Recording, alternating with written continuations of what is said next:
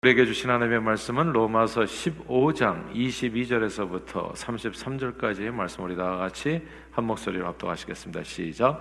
그러므로 또한 내가 너희에게 가려 하던 것이 여러 번 맡겼더니 이제는 이 지방에 일할 곳이 없고 또 여러 해 전부터 언제든지 서바나로 갈 때에 너희에게 가기를 바라고 있었으니 이는 지나가는 길에 너희를 보고 먼저 너희와 사귐으로 얼마간 기쁨을 가진 후에 너희가 그리로 보내주기를 바람이라 그러나 이제는 내가 성도를 섬기는 일로 예루살렘에 가노니 이는 마게도냐와 아게아 사람들이 예루살렘 성도 중 가난한 자들을 위하여 기쁘게 얼마를 연모하였습니다. 저희가 기뻐서 하였거니와 또한 저희는 그들에게 빚진 자니 만일 이방인들이 그들의 영적인 것을 나눠 가졌으면 육적인 것으로 그들을 섬기는 것이 마땅하니라. 그러므로 내가 이 일을 마치고 이 열매를 그들에게 확증한 후에 너희에게 들렸다가 서바나로 가리라.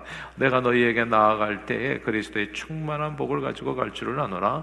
형제들아 내가 우리 주 예수 그리스도와 성령의 사랑으로 말미암아 너희를 고나노니 너희 기도에 나와 힘을 같이 하여 나를 위하여 하나님께 빌어 나로 유대에서 순종하지 아니하는 자들로부터 건점을 받게 하고 또 예루살렘에 대하여 내가 섬기는 일을 성도들이 받을 만하게 하고 나로 하나님의 뜻을 따라 기쁨으로 너희에게 나아가 너희와 함께 편히 쉬게 하라 평강의 하나님께서 너희 모든 사람과 함께 계실지어다 아멘.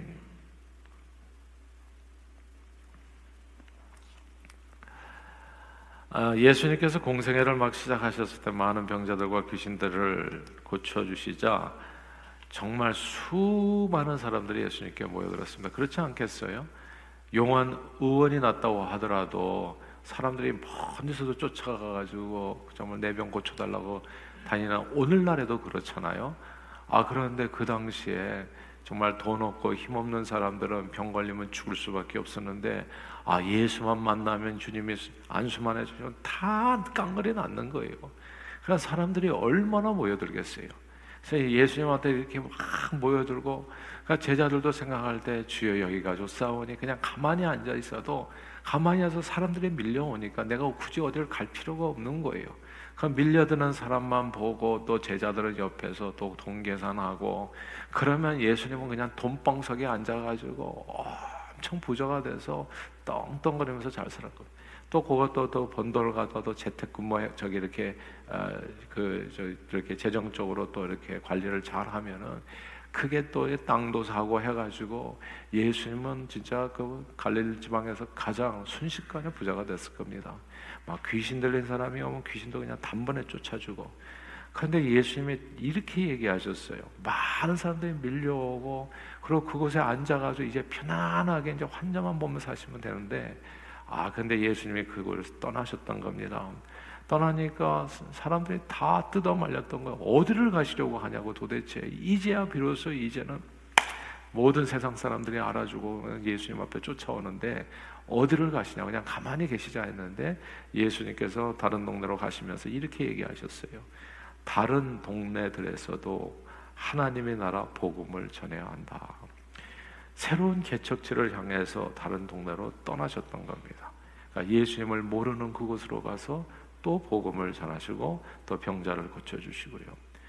그리고 주님은 승천하시면서 제자들에게 이렇게 말씀하셨습니다. 나같이 살라. 나같이. 오직 성령이 너에게 임하시면 너희가 권능을 받고 예루살렘에만 머물지 말고 사마리아로 나가고 온유대로 나가고 그리고 땅 끝까지 이르러서 나의 증인이 되라. 나같이 살라고 말씀하셨어요. 그러니까 예수를 믿게 되면 어떻게 되냐면 계속 움직여서 새로운 곳으로 나가게 됩니다. 이 교회가 크고 작고 상관이 없어요. 교회가 건강한지 진짜 예수를 따라서 사는지 안 사는지를 알려면 정말 이 교회가 나가는 교회인가가 중요합니다. 그냥 뭉쳐 있는 교회가 있어요. 예루살렘 교회도 뭉쳐 있었거든요. 한 5천 명, 예, 3천 명, 5천 명. 그 숫자가 얼마나 되는지 몰라요. 어마어마한 사람들이 뭉쳐 있었어요.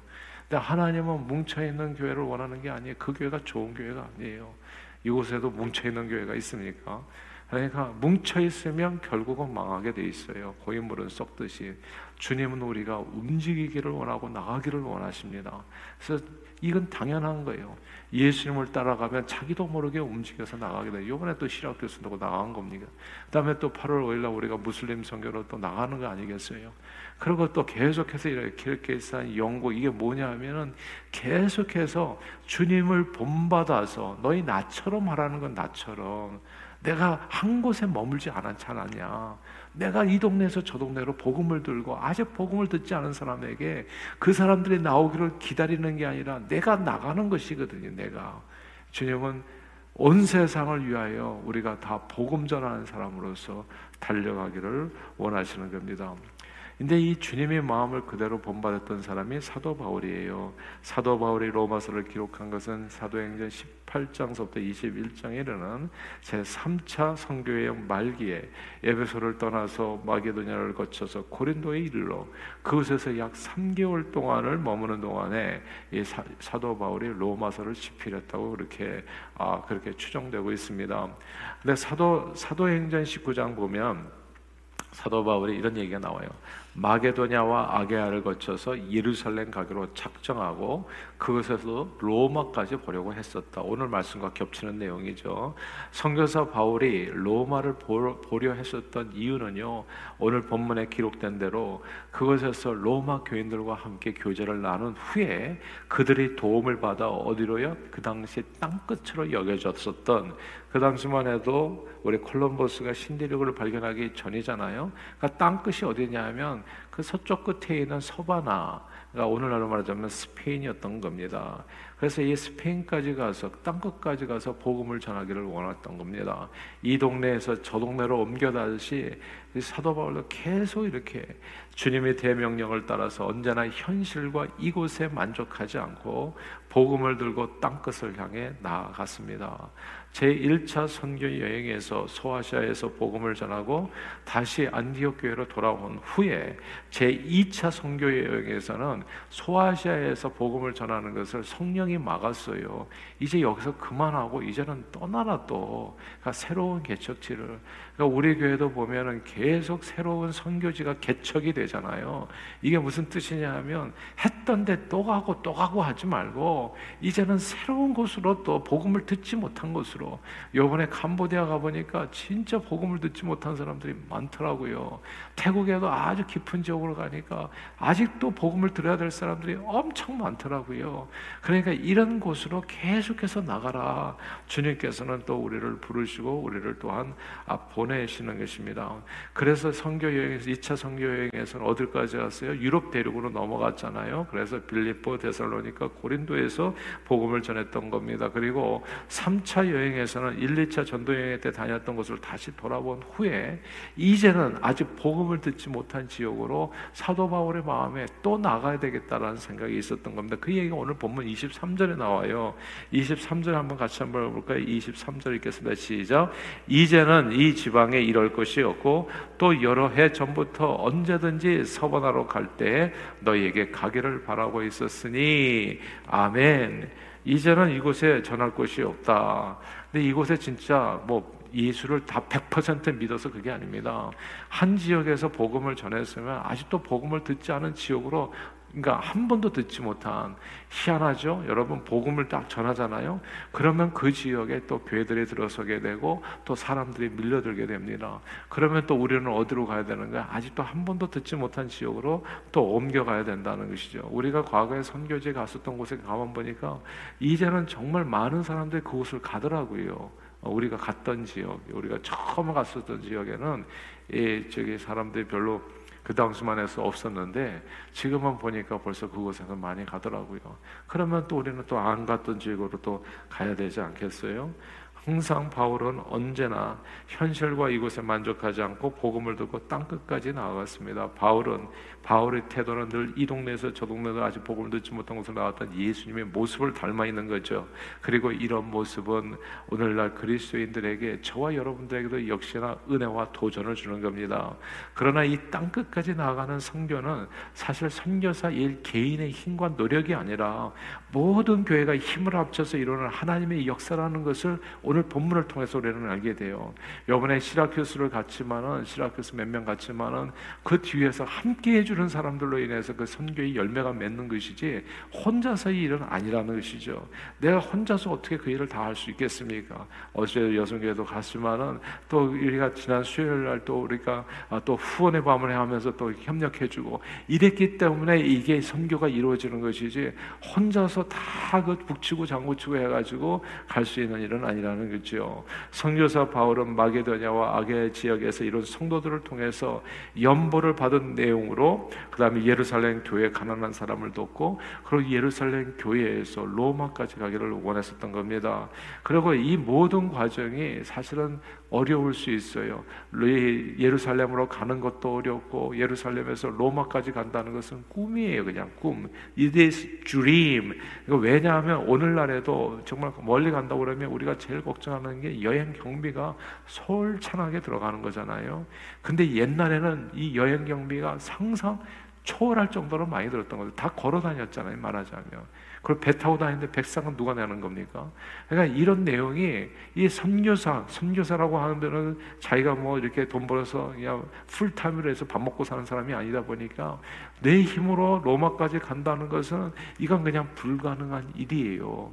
그랬을 때 사도 바울이 가자 이런 불가능한 일에 도전할 때 이건 꿈이죠. 내가 서바나 가고 싶다. 이거는 이건 뭐냐 하면 우리가 옛날에 한국에 가지고 미국에 올라 저기 오고 가고 싶었을 때 아 나 좀 미국에 가고 싶다라고 생각보다도 더 힘든 거예요 그거는.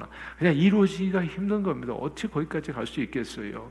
그럼 말도 안 통하고 오늘날에도 사실 이런 세상에서도 한 나라에서 한 나라로 움직이는 게 정말, 정말 마음을 크게 먹어야 되는 일인데 옛날에는 진짜 거의 불가능한 일이었거든요. 이 불가능한 일에 사도 바울이 도전하는 겁니다. 하나님께서 하나님의 뜻이었거든 이런 놀라운 역사 역사를 내게 이루어 주옵소서 서바나까지 가게 해주세요. 근데 그때 바울이 무엇을 요청하냐면 그것이 기도입니다. 오늘 본문 30절이에요. 30절 한번 같이 한번 읽어볼까요? 시작 형제들아 내가 우리 주 예수 그리스도와 성령의 사랑으로 말미암아 너희를 권하노니 너희 기도에 나와 힘을 같이하여 나를 위하여 하나님께 빌어 아멘 나와 힘을 같이하여 나를 위하여 기도해 달라 이 구절을 주목해야 됩니다. 선교는요 들어보세요 기도를 통해서 이루어집니다. 아니 모든 하나님의 역사는 믿음의 기도를 통해 합심 기도를 통해서 이루어집니다. 나와 함께 기도 좀 해달라. 나와 함께 우리 합심으로 기도하십시다. 이렇게 얘기하는 거예요. 하나님의 일은 다 불가능한 일이에요, 여러분. 하나님의 일은 다 불. 계산해서 되는 일이 이 세상에 하나도 없어. 하나님의 일은요. 하나님의 일. 내가 세상 일을 할 것 같으면 기도해서 이제 계산해서 하는 거예요. 다 잘 생각해 가지고 돈도 맞추고 수입이 요만큼이니까 지출은 요만큼 해야지. 이게 이 세상에서 하는 이런 이런 일이고 하나님의 일은 사실은 하나님을 플러스 해야 돼. 하나님을 내 생각과 내 능력과 플러스 무엇을 하나님을 해야 된다. 하나님을. 그러니까 이게 계산이 완전히 달라지는 거예요. 그럼 하나님이 내 인생에 플러스 되기 위해서는 우리가 필요한 게 뭐다? 그게 기도인 거예요, 그게. 그러니까 사도 바울이 여기서 불가능에 도전하는 거잖아요. 내가 로마까지 가는 것도 엄청 힘든 일인데 로마를 거쳐가지고 내가 서바나까지 가겠다. 이런 얘기를 어디서 하는 게 지금 고린도에서 하고 있는 게 고린도에서. 고린도에서 지금 예루살렘 을 가지도 안 하는 거예요. 내가 예루살렘에 가가지고 내가 두드려 맞아 죽을런지 안 죽을런지 알 수도 없어. 그러나 그런 모든 어려움을 통해서 나를 서반으로 보내주기를 원하는데 이거는 진짜 불가능인데 당신들의 기도가 필요합니다. 이런 얘기를 하는 겁니다. 다시 말씀드릴게요. 선교는 기도예요. 선교는. 선교는 기도를 통해서 이루어져요. 못한다, 안 한다. 그건 자기가 하는 얘기고요. 하나님의 모든 역사는 믿음의 기도입니다. 사람들은 항상 물어봐요. 어떻게 되냐? 그게 어떻게 가능하냐? 내가 좀 이해가 되기를 원하잖아요. 어떻게는 몰라요, 사실은. 예를 들어서 우리 성전 건축도 나는 어떻게는 몰라요. 그리고 하나님께서 하게 하시면 하는 거고 못하게 하면 못하는 거예요 사실은. 그러니까 마음의 부담을 주의를 하나도 가질 필요가 없어요 하나도.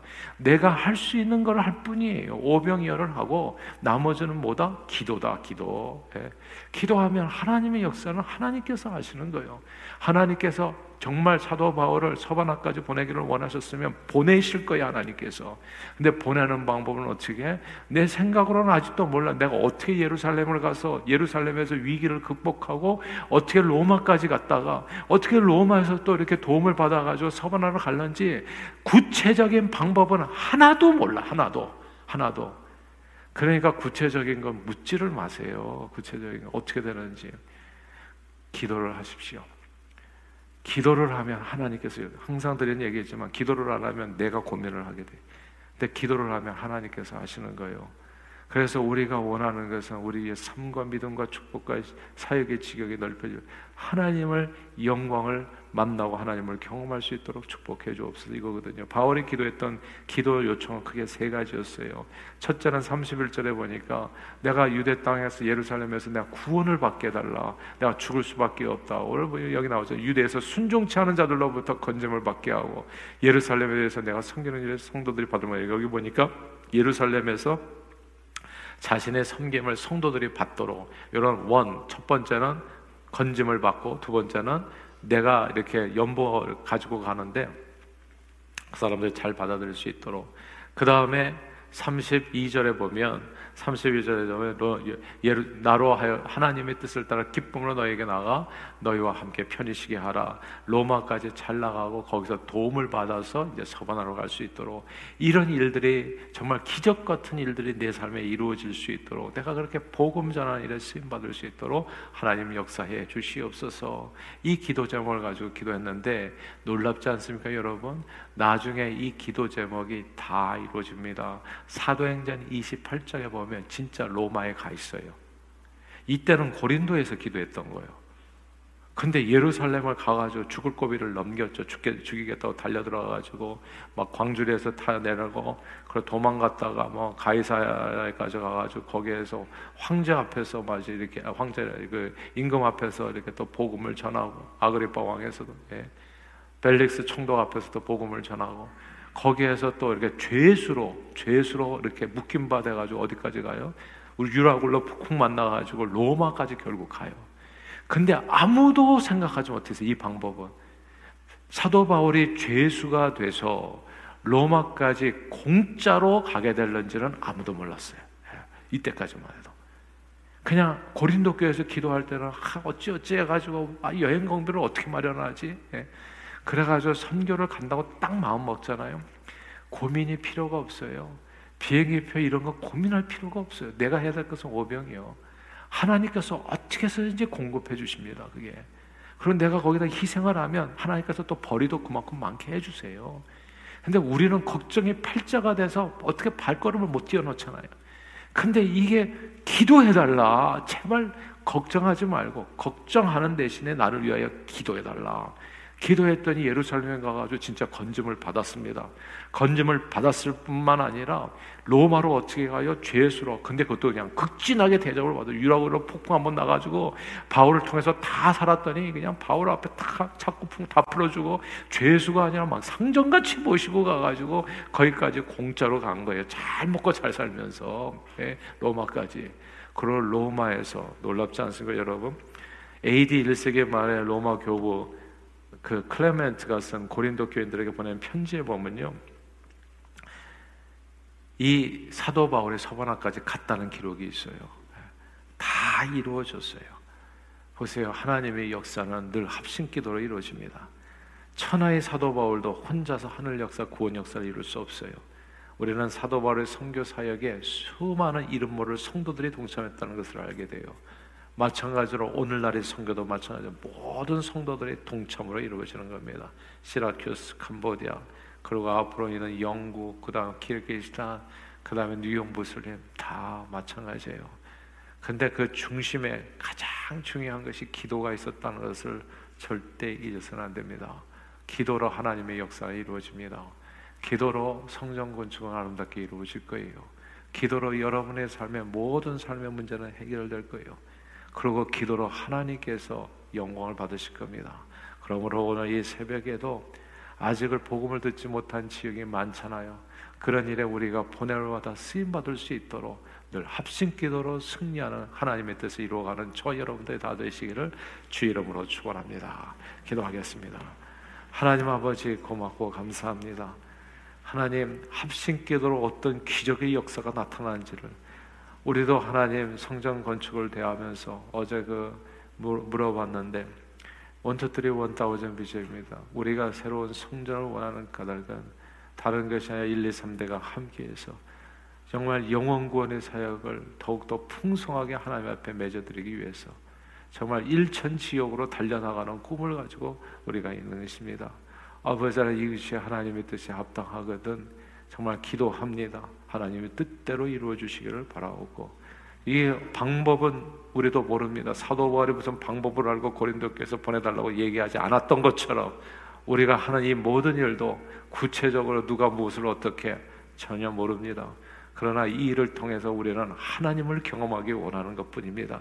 주여 하나님께서 친히 역사해 주시어서 삶과 믿음과 축복과 사역의 지경을 넓혀 주시고 하나님의 일은 하나님께서 하시는 것이기 때문에 그 속에서 하나님 앞에 온전히 영광 돌려드리고 우리에게 맡겨진 부름의 상을 쫓아 땅 끝까지 복음 전하는 일에 풍성히 결실하는 동산의 가족들이 다 되어지도록 믿음이 기도로 승리하도록 기도의 영역들을 더하여 주시고 합심 기도로 하나님의 영광을 보는 저희 모두가 되도록 축복해 주옵소서. 예수 그리스도 이름으로 간절히 기도하옵나이다. 아멘.